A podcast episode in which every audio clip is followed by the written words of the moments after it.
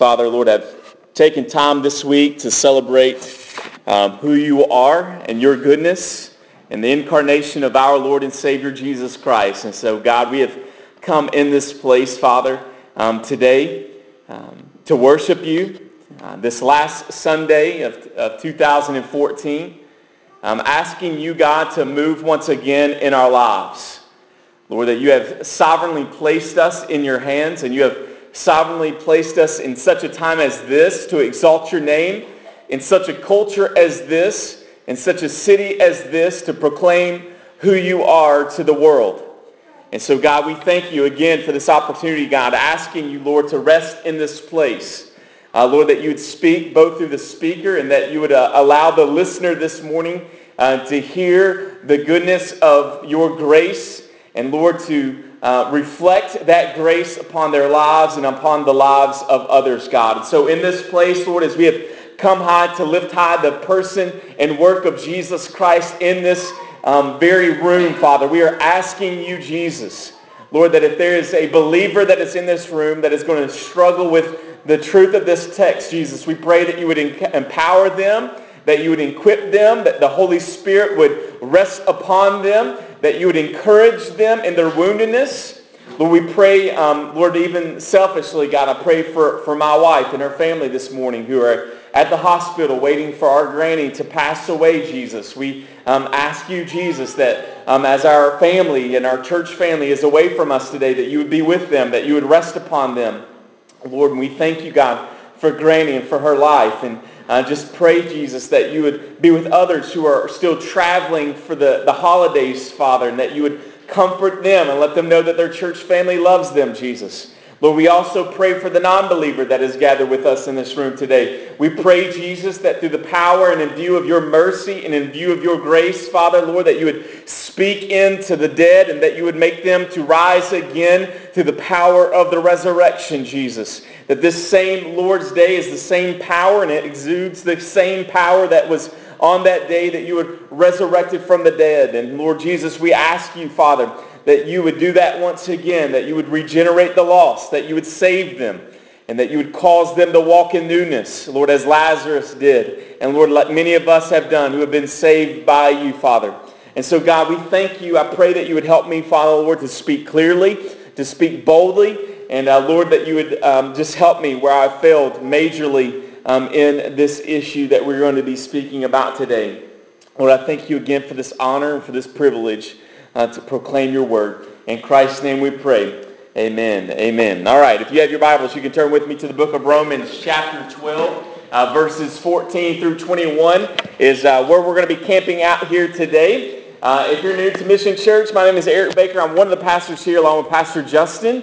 And uh, we appreciate you guys coming to hang out with us this morning um, as we continue in a sermon series um, hopefully over the next few weeks we're actually going to be closing down uh, the book of Romans. It's taken us about two years uh, to go through this book. It actually was quicker than I was expecting. I heard your hounding enough that I sped it up, I guess. And, and so uh, over the next few weeks here, we're going to be kind of landing the plane of the book of Romans. And then um, I would ask you guys just that you would pray for Pastor Justin, myself. Uh, we're supposed to be spending some time together uh, this re- week really praying through and looking forward to um, this next year and as a church. And so just ask that you guys would help us. Uh, but in all of that, our desire is to do this, is to worship Jesus, is to make disciples, and is to multiply. That's what Mission Church is about. And uh, in that, we want to be um, exuding and reflecting the person and work of Jesus as a congregation while keeping the gospel at the center of us, both as individuals, but also as a corporate group of people, as a faith family, as a community of believers. Um, and so in this, over the last several weeks before we hit the Advent season, we've been talking about this idea of what it means to be a gospel-centered church. And when I'm talking about the gospel, I'm talking about the good news of the person and work of Jesus. Quickly, that he is the creator God, that he is the creator of all things. And because he's creator, sovereign over all things, he can do with the world what he pleases to do. And it is perfect in that good and perfect will. But man has fallen. We are spiritually dead because of our first parents in Adam and Eve, because of their decisions, because of their disobedience. Sin has come unto all men, all women. Because of that, our very nature is to also sin. And that has separated us from God. Our relationship with him is broken, but God did not leave us in that brokenness. He sent his son to redeem the world, to be the penal substitutionary atonement. That means that's a big fancy word for saying he took all of our sin, the sin that we should have been punished for, the sin that we have all committed and should die for. Jesus died that death to pay back. And that's why he's able upon the cross to say, it is finished. The the, the justice that God demanded for the sin of humanity, Jesus paid for it, and he paid for it in full. And we can also rejoice in the redemption of our lives in this, that God is going to restore all things, that one day he is going to return. And when he returns, this place will be perfect in every sense. Our relationships will be perfect, not only with one another, but most importantly, our relationship with those whom God has saved will be perfect with God forever and ever. Amen. Amen. Awesome. Y'all guys are, y'all, I'm telling you, hangover. We'll start that next week, right? It's the first. So y'all done awesome. Good. And so with that, uh, we are seeing the importance of keeping the gospel at the center. And that gospel demands that we respond. That we respond with our lives. Not that our works can save us, but because of Jesus' works, we are saved. And in that, though, he demands, decrees that you would take up your cross, that you would follow after him, that everything in our lives would reflect what Jesus has done in us. And so we want to keep that gospel, that story at the very center of our being. We've learned over the last several weeks before Advent that we have learned that this gospel is to penetrate our private lives, the way that we live every life, the way that we think with our minds, the way that we interact with ourselves and our our esteem and all of these sorts of things. We saw the next week in that, that not only does this gospel affect the way that we live privately, but everything that we do with the gospel in our private lives or don't do it with it also reflects in our public life, specifically in how we are to interact as a community of believers. That the best family in the world should be declared as the church that we should exude the gospel to one another, that we should um, desire to see that penetrating in the, the lives of all of us who have gathered as believers, that we should be quick to forgive and quick to love, that we should serve one another's as the community. There's a difference between attending a worship gathering like you're doing today and then truly belonging to a local body. And so we've seen that in the book of Romans um, we've seen this idea of both a private life and a public life within the church. But today we're going to hit another section of this as, as Paul, through the inspiration of the Holy Spirit, describes now what is it going to be like then if in, in view of God's mercy, in view of his grace, how do we interact with people who are our enemies? All right? Now, immediately, when you say that sort of thing in a sermon like this, I can already feel it that it's coming, that this is impossible. And yet I declare to you, because the Bible calls us to us, uh, that for forgiveness, loving, taking care of our enemies isn't impossible. It is actually a biblical mandate for every one of us whom claim to follow Jesus. Now, before we get to that, let's, let's recap this one section because if we miss this, then we're going to miss it all. In Romans chapter 12, um, right here in verses um, 1, it says, I appeal to you, therefore, brothers, by the mercies of God, present your bodies as a living sacrifice, holy and acceptable God, which is your spiritual act of worship. You must look at this today in view of the mercies of the graces of God. All of these things, for us to be a gospel-centered individual, for us to be a gospel-centered church, it must be in view of what? The mercies that have been lavishly bestowed on you as an individual.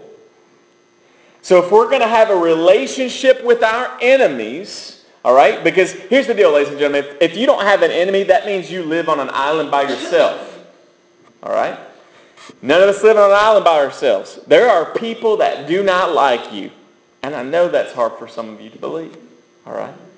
Uh, there, there are people that we naturally, whether it's a bully in school or relational issues, we struggle because of our broken world, because of this fall. As long as we are on this planet, relationships are going to be extremely difficult for as individuals. And yet, in view of God's mercies, how does the gospel through me, in me, reflect in my relationships with people who don't like me? Um, I had this bully. I had several growing up. And uh, I think I've told some of you guys this story before, but not too long ago, um, we were actually eating at Qdoba, uh, where we like to frequently gather. And um, I was there with my family and everything, and I hadn't seen this guy in years. And I walked past him and his family there. And I want you to know every emotion I felt as a child, I relived it. I was like, oh, let's go to the parking lot. All right? I'm not saying skinny, scrawny, you know, five foot nothing, 125 pound soaking wet boy that I was then. So if you want to do to me then what you did to me then, if you want to try that now, let's fight. I mean, I was swelling. I was just going to my car and I was like, I am 36.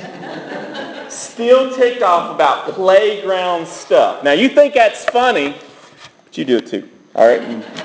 Now, we've got to see that in view of these things, um, how does God want us to interact with people that persecute us, that abuse us, that hurt us, that seek to destroy us? Okay? Now, if you're not a follower of Jesus, forget everything I'm about to say to you. If you are a follower of Jesus, you're responsible for what's being said. Let's look at it. Verse 14. Let's read this again. Bless those who persecute you. Bless and do not curse them. Rejoice with those who rejoice. Weep with those who weep. Live in harmony with one another. Do not be haughty, but associate with the lowly. Never be conceited. Repay no, e- no one evil for evil, but give thought to do what is honorable in the sight of all. If possible, so far as it depends on you, live peaceably with all. Beloved, never uh, avenge yourselves, but leave it to the wrath of God. For it is written, vengeance is mine. I, I will repay, says the Lord. To the contrary, if your enemy is hungry, feed him. If he is thirsty, give him something to drink. For by doing so, you will heap burning coals upon his head. Do not overcome evil by evil, but overcome evil with good. Now, when we look at these passages here in verses 14 through 21, we see some major do nots. All right? So we see, do not curse them. I don't think that is talking about spitting out foul language towards someone, though I don't think that's a good idea either. Um, it probably carries a little bit more connotation upon them, like I wish they would die. All right? We also see, though, the, the antithesis of that, the opposite of that. He says, do not do this. Do not curse them. But what? In verse 14. Bless them. All right? We say another do not. Do not repay evil with evil. What does he want us to do in, in, spite of that? He wants us to live in peace with him. If at all possible, the person who is trying to destroy you, the person who is trying to harm you, the person who is gossiping about you, try your very best to live, if at all possible, in peace with them. We said there another do not. Do not take revenge. All right? Do not take revenge. Think about how big revenge is in our culture. I think there's even a television show called Revenge. All right? We're really into this idea of getting back people that have harmed you. And yet he says, do not do that. But what? Serve them. Give to them. All right? Um, another one that he says, do not overcome um, by evil. But do what? Overcome evil with good. All right? Do not seek revenge. Vengeance is the Lord. Do not try to fight sin with more sin. See, the gospel is a countercultural reality. We live in, again, a culture that is all about destroy the destroyer, um, bully the bully, get what is yours. Don't let anybody take anything off of you. I've been told, I've not been to prison except to visit, play softball, basketball. Go there. I've been often told the first day you go to prison, walk up to the biggest guy that you can find and punch him square in the face. Why? Nobody's going to get me. Right? Nobody's going to get me. That's the kind of culture that we live in. If somebody punches you, punch them back. This is stuff we teach our kids. All right? Don't take stuff from anybody, but fight. And yet, the gospel is very clear in opposition of that idea. Now, I'm not talking about if somebody's trying to hurt your family that you just say, all right, and open up the door to your family, especially if you're a dude. All right? You don't send your wife if you hear a bump in the night. You don't go, hey, honey, go get that. go check on that. No, you jump up out of the bed and you go check it. All right? But it's our responsibility, though, um, in a majority of cases that, that we are not to seek revenge. See, our tendency is always to fight sin with what? More sin. Sin always begets more sin. Because if you ever lie to your parents, what do you have to do to make sure that your lie stays true? Say another lie, right? But this is what the culture really encourages. If somebody jones on you or makes a joke about you, what do you do? In a louder tone and louder voice, you are sarcastic more. I mean, this is the constant tendency that we're encouraged to live in, is to take advantage of people's weaknesses, to point them out in groups or in settings and allow them to be weaker. Because if somebody in there appears to be weaker, what does that make you do? That makes you seem superior. Enemies. Tough. It's a tough idea. This idea of, of, of loving and, and, and caring for and, and not seeking to punish people who have rightly harmed you or who have unjustly hurt you. Okay?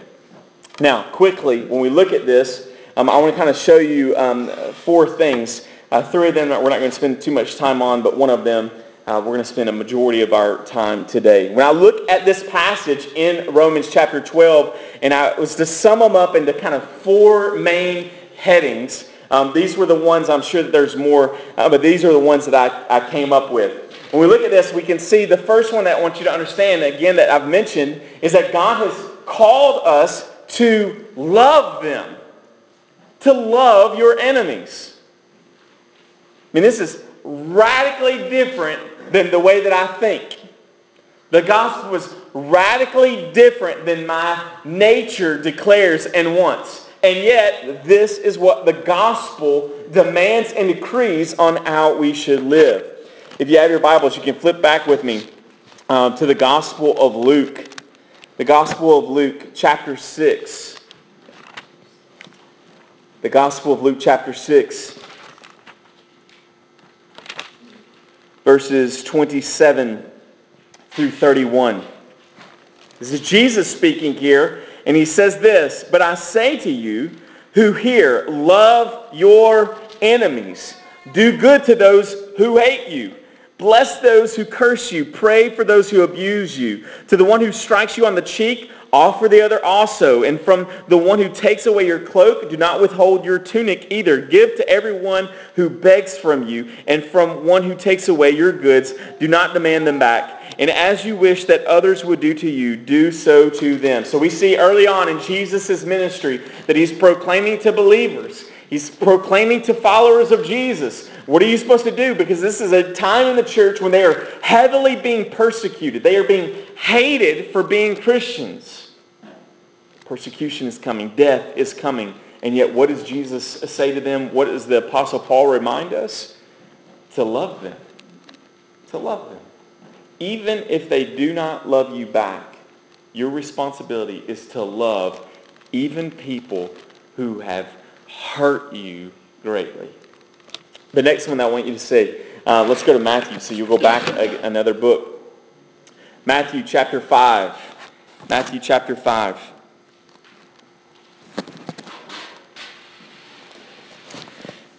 Jesus here is, uh, I believe this is part of the Sermon on the Mount, but he's, he's talking about, he talks about retaliation in verses chapter 5, verse 38, that you've heard it said, an eye for an eye, a tooth for a tooth. But I say to you, do not resist the one who is evil. But if someone slaps you on the right cheek, turn to him the other also. When's been the last time you've seen that take place?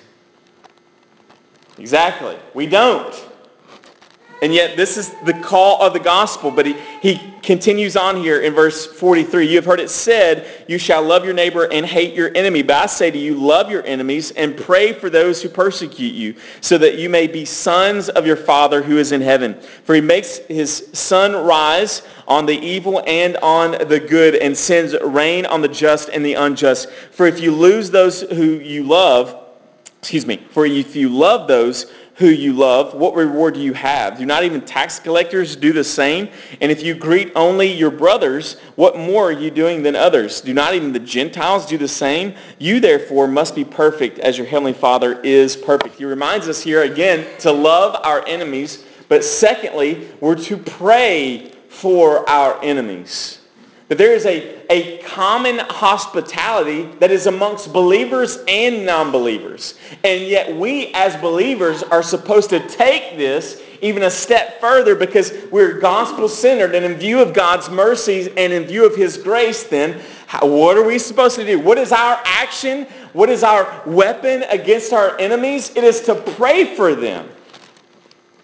Let's face it, most of us, our prayers toward God, toward our enemies, is this, Lord Jesus, take their lives. It's kill them. All right? Lord Jesus, may they be hospitalized for ever. All right? Or, or, Lord Jesus, may they get a weird rash that is uncurable on their face.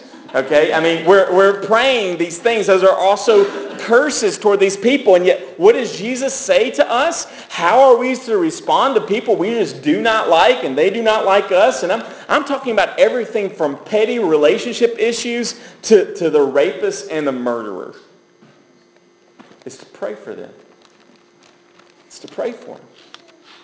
The next one that we see, we see this even back in Romans, and it's been alluded here in these other passages here as well. But back in Romans chapter 12, um, verses uh, 20 through 21, um, he reminds us, uh, to the contrary, if your enemy is hungry, feed him. If he is thirsty, give him something to drink. What is he calling us to do here? Jesus has called us to love our enemies. He has called us to pray for our enemies. And now he is calling us to serve our enemies. To serve them. That the right thing to do, what makes the sin, Satan, and death squirm in our enemies is when someone who should be combating them, who should be fighting them, is bestowing kindness and is serving on them. That makes the, the very um, you know, legions of demons themselves tremble in the world. It is unexplainable within Christianity when believers like you and I completely and totally um, allow someone and serve someone who does not deserve it. It's an unexplainable thing for a non-believer. And yet for us as believers, it should be the way of life. The, the last thing that I want to kind of spend some time on, and this is, I think, the most difficult of them, at least for me, um, is what Jesus calls us to do. Is he calls us to forgive our enemies. Now, when I talk about forgiveness, ladies and gentlemen, I'm not talking about if, if, if someone does murder somebody, I don't believe that Jesus is saying that we all pretend like he's not a murderer or that they shouldn't go to jail. I don't believe that that's what the gospel is telling us. Okay? Forgiveness is not the idea of, of saying what they did didn't happen.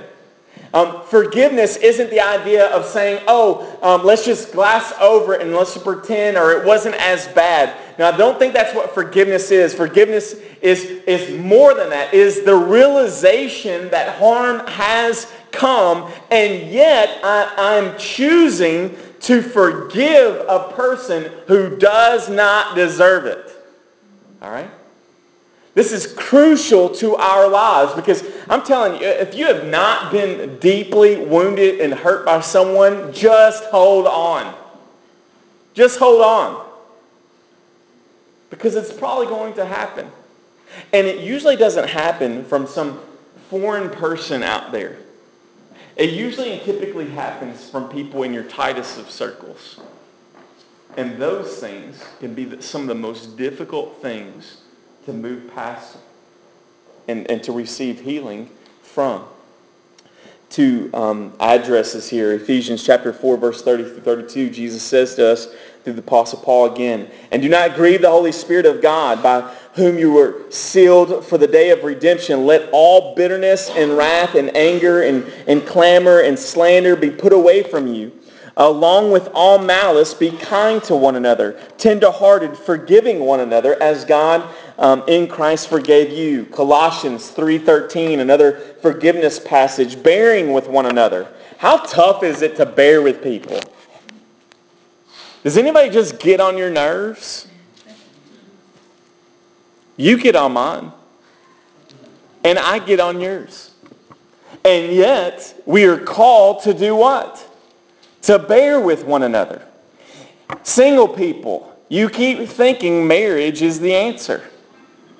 Marriage people, people who are married, is marriage the answer? No. No. There is much bearing in marriage. Much bearing. Now it's beautiful. It has some great uh, benefits to it. And yet, one of the greatest difficulties and relational difficulties is we would, hopefully you never call your husband or wife your enemy, but that does happen. Um, there is relationship difficulty and I must choose to forgive Laura as she must choose to forgive me, especially if you have two people who are getting married who have had wild, crazy past. Because if you can't forgive them for their past, you will never forgive them in their present. And they're going to do things that you were never a part of, but you're also going to see them do things and that you are going to witness and that you will be the brunt end of their sin that you must also choose to forgive them in. Why? Because in view of the gospel, um, it tells us here, if one has a complaint against another, forgiving each other as the Lord has forgiven you, so must you also forgive. Church, family, brothers and sisters in Christ. Please hear me in this. Unforgiveness in our lives, whether they have murdered someone in your family or you're no longer BFFs with somebody. Both of those hurts are real. And yet unforgiveness in those situations is a prison cell for yourself. It's a prison.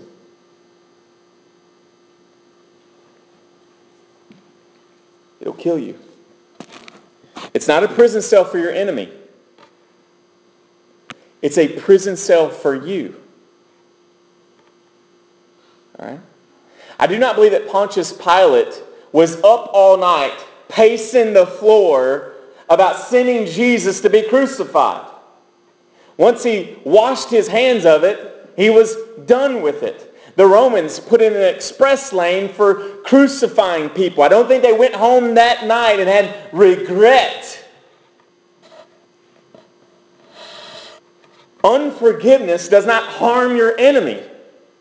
Unforgiveness in our hearts harms you. It harms me. See, see, some people in our world retaliate with physical force, don't they? Again, um, last night, um, maybe you saw this, I was up at like 4 o'clock this morning, and uh, I, I heard about a huge fight in a food court. I continued reading to find out that it was in Opry Mills in Nashville last night. There's 150 people in the food court, and supposedly three teenagers got ticked at each other, and two of them hit another one. And it, either they don't know for sure if all 150 people were fighting or if all 150 people became like high school students in a high school fight who, you know, huddle around this big circle. And then it went out and, I mean, they had to shut down Opry Mills and all this crazy stuff last night. All right?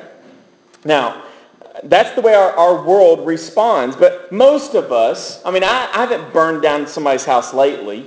I mean, I haven't keyed somebody's car recently. Um, I haven't, you know, I haven't done those things. And so some of our world retaliates toward their enemies in that way, but most of us are, are not retaliating with physical force. We are actually fighting our enemies, let's be really honest, with our minds. You ever have an enemy and hear something bad happen to them? And rejoice over it?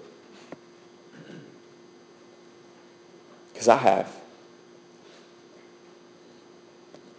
Glad it happened to him. I mean, don't we have this saying in the South? Serves him right. We kind of glean and, and, worship when we begin to play out because see the thing, when bad things happen to our enemies, they're typically thoughts that we have all premeditated schemes playing out in our heads that, that we never act upon, but they are thoughts that are dark and evil and demonic. That's where I live. I couldn't imagine going out and getting so ticked at somebody that I burned down their house. Or wanting to fight somebody. Or wanting to harm someone with physical violence. But man, I have played out many schemes in my mind toward people who I have great relationship strife with. It's tough. See, there's, there's a mental war that is being played out in many of our minds. See, unforgiveness fetters our lives to pain, to sorrow, to lack of joy.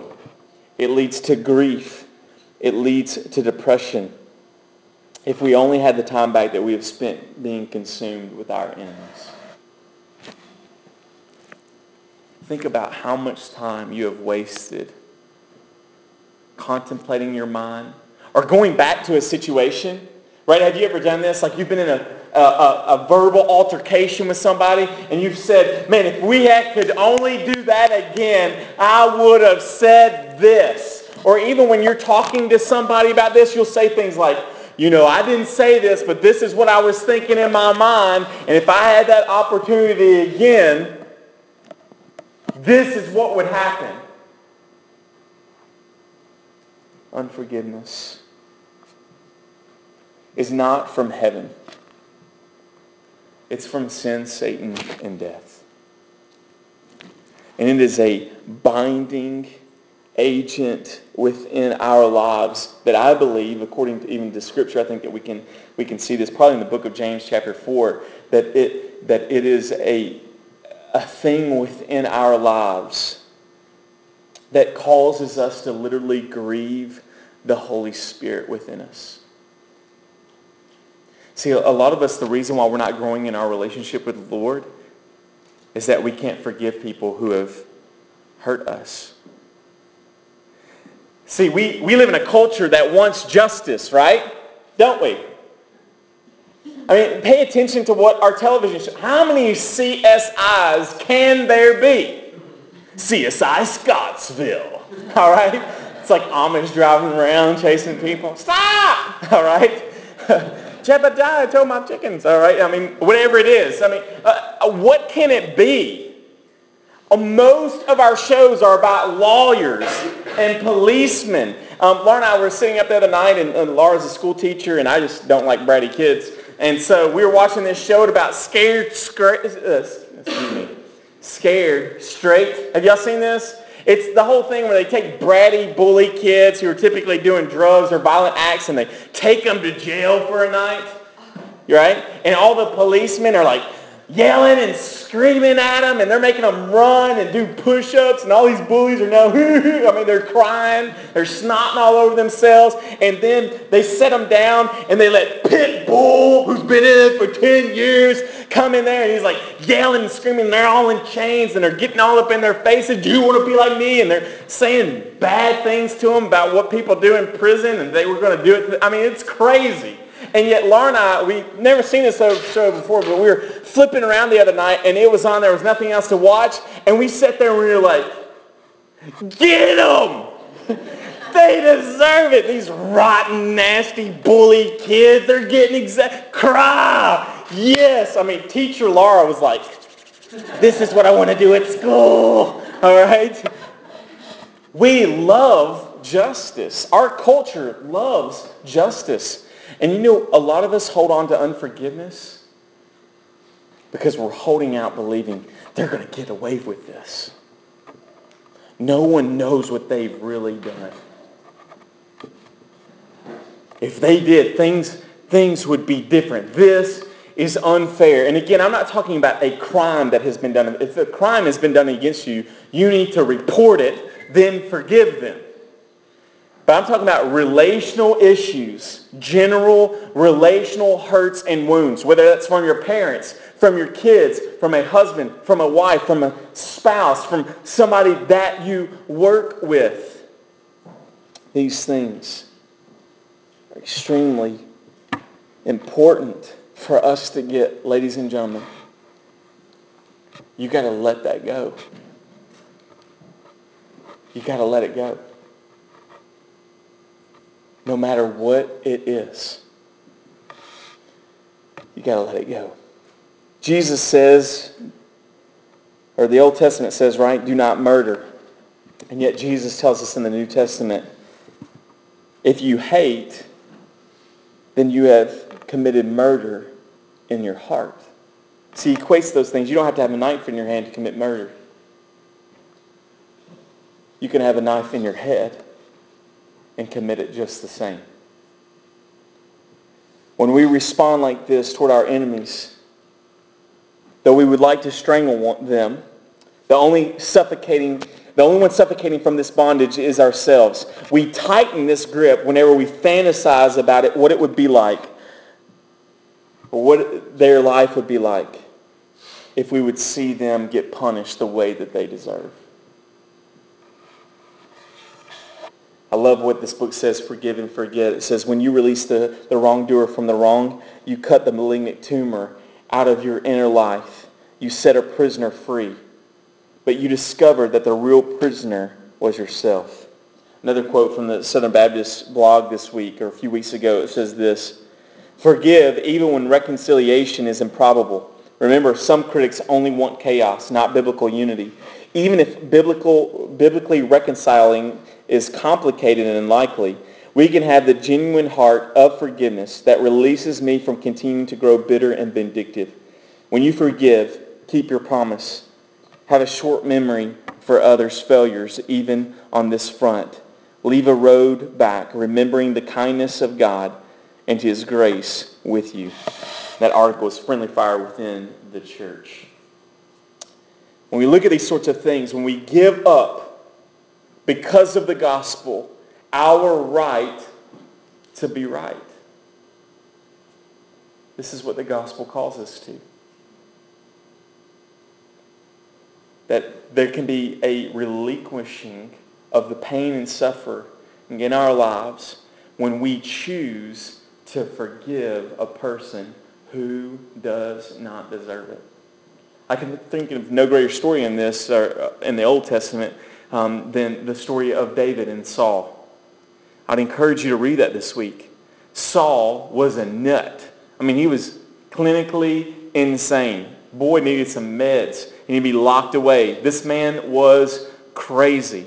And he is constantly seeking after to destroy because he's become jealous of David. More people are worshiping David than they're worshiping him. And, and he literally over and over and over again because David loves Saul in spite of his insanity. in spite of him seeking to destroy David. There are scene after scene where, where Saul would be having these insane moments and he would call for David.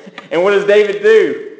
He goes to him and he plays his harp because that seems to soothe Saul's insanity. And then Saul remembers who's playing the harp. And what does he do? He picks up a spear and he launches it at David. This happens over and over and over. And what do you do, ladies and gentlemen? When someone has wrongly thrown a spear at your life, and by our culture standards is yelling and screaming. The gallery around you is saying, pick up the spear and throw it back. Yet the gospel demands that we never pick up the spear. Confessionally Church,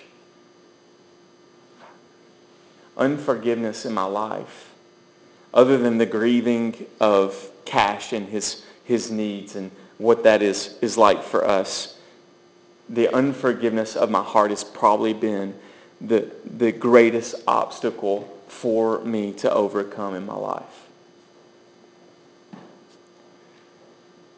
And yet, the gospel compels us for change.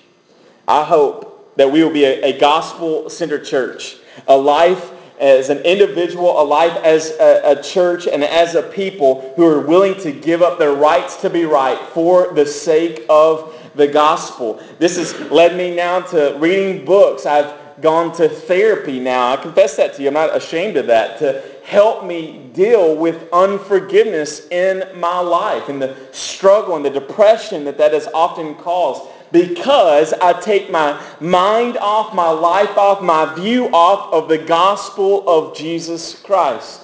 One of the things, and in closing, this realization for us is what the gospel declares. And our hope today is that if you're struggling with this, I don't expect in some way to say this and there's be some magic potion that has now fallen upon you, but this is a daily choice that we twist our hearts and our minds and our, our ideas and our thoughts as a living sacrifice. I'm going to sacrifice what I rightly deserve in order for the gospel to be proclaimed in my life and the life of other people is this, is that the gospel, one, declares that Jesus is going to make all things right. He even tells us in this passage our desire is to look forward, and when we have these relational issues, even within the church, is to be reminded that Jesus is going to come back. And when he does, he's going to take care of all of that brokenness and all of those broken relationships. Again, I'm not trying to gloss over. Your hurt is real. Yet Jesus is your healer. Jesus is my healer. The gospel declares that we should love our enemies. Why? Because we were once the enemies of God. As bad as I've been hurt by other people and the other people who claim to be followers of Jesus, I've quickly come to the realize, you know what? I'm somebody's enemy.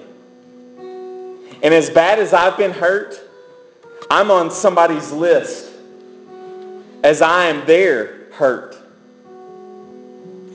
And even more so, as the Bible tells us in the book of Romans chapter 5, that we were the enemies of God. And yet what does God do? He sends his son, Jesus, who is born, who lives, who dies, and is resurrected for who? His enemies. While we were yet sinners, Christ died for the ungodly. That, that means me. I was an enemy of God. And yet what does Jesus do in view of his mercy? He has forgiven me. So I must, as the Lord's Prayer says, forgive me of my debts as we forgive our debtors. The gospel declares that we should be a community of faith that welcomes all including our enemies. Including our enemies. Today, may we, one, realize our hearts. And this is, again, extremely tough. And yet, may we realize the importance of the gospel and how Jesus can heal you daily of whatever that hurt is, that real pain. Jesus can be our healer in view of his mercy and grace because we once declared war against him and yet he has reconciled us to himself through the work of Jesus. And this is why Jesus from the cross can say, forgive them, for they know not what they do. May we be a person, may we be a people that forgives people who do not deserve it because we were once those people. Stand with me.